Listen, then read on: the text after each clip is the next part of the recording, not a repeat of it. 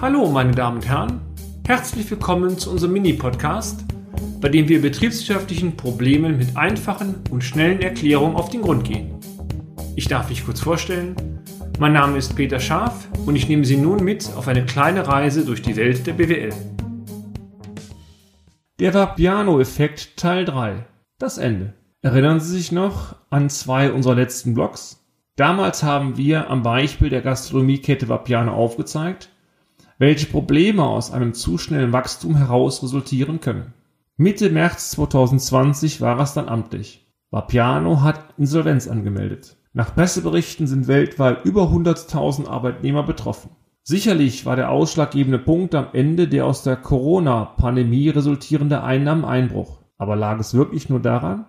Aktuell überschlagen sich die Informationen bezüglich einer schnellen Soforthilfe für die deutsche Wirtschaft, die die öffentliche Hand direkt oder indirekt zur Verfügung stellt. Nach den uns zum Zeitpunkt der Erstellung dieses Blogs vorliegenden Informationen wird die Hilfestellung seitens der öffentlichen Hand in aller Regel nur dann gewährt, wenn die aktuellen Probleme ausschließlich auf die Corona-Pandemie zurückzuführen sind. Kommen wir einmal auf Vapiano zurück. 2002 begann Vapiano erstmals damit, die innovative Idee, italienische Nudelgerichte vor Augen des Kunden standardisiert zuzubereiten, in den Markt zu protegieren. Diese innovative Idee der Systemgastronomie wurde von den Kunden sehr gut angenommen. Es erfolgte ein zu schnelles Wachstum. Der Umsatz explodierte zwar förmlich, die inneren Strukturen wuchsen aber nicht mit. Augenscheinlich wurde das dadurch, dass die Schlangen aufgrund der zunehmenden Produktdiversifikationen vor den Ausgabestellen immer länger wurden. Die Kundenbeschwerden nahmen zu. Aufgrund der unzureichenden Ertragslage stieg auch der Kapitalbedarf.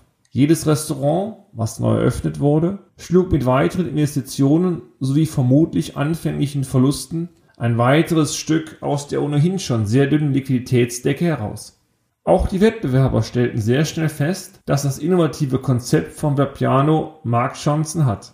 Der Konkurrenz und damit der Preisdruck stieg. Zwar begann der Konzern beispielsweise mit Filialschließungen ein Sparkonzept umzusetzen, unsere langjährigen Erfahrungen aus Restrukturierungsmaßnahmen zeigen aber, dass solche Sparkurse, auch wenn sie strategisch noch so sinnvoll sein mögen, erst mittelfristig Wirkung zeigen. Kurzfristig kann ein strikter Sparkurs sogar bedeuten, dass weitere Verluste beispielsweise bei der Aufgabe von Standorten aus Rückbauverpflichtungen Abstandszahlung bestehender Verträge und so weiter oder aber bei einer schnellen Freisetzung von Mitarbeitern durch Sozialpläne, Abfindungen und so weiter entstehen können. Für die Liquiditätslage bedeutet dies in aller Regel, dass zur Umsetzung eines Sparpakets zunächst weitere frische Finanzmittel erforderlich sind. Was können wir hieraus für Ihr Unternehmen lernen? Ein Expansionskurs muss gut überlegt sein. Es reicht nicht aus, dass nur der Umsatz steigt. Das gesamte Unternehmen muss mitwachsen. Dies gilt für eine ausreichende Qualität und Quantität der Belegschaft, klare Aufgabenverteilung und Anweisungen, ein leistungsfähiges Führungsteam, aber auch eine perfekte Buchhaltung und eine der Unternehmensgröße angepasste Controllingabteilung. Dazu gilt es immer, den notwendigen Finanzbedarf im Auge zu halten. Wachstum kostet Geld. Diese Weisheit zeigt sich immer.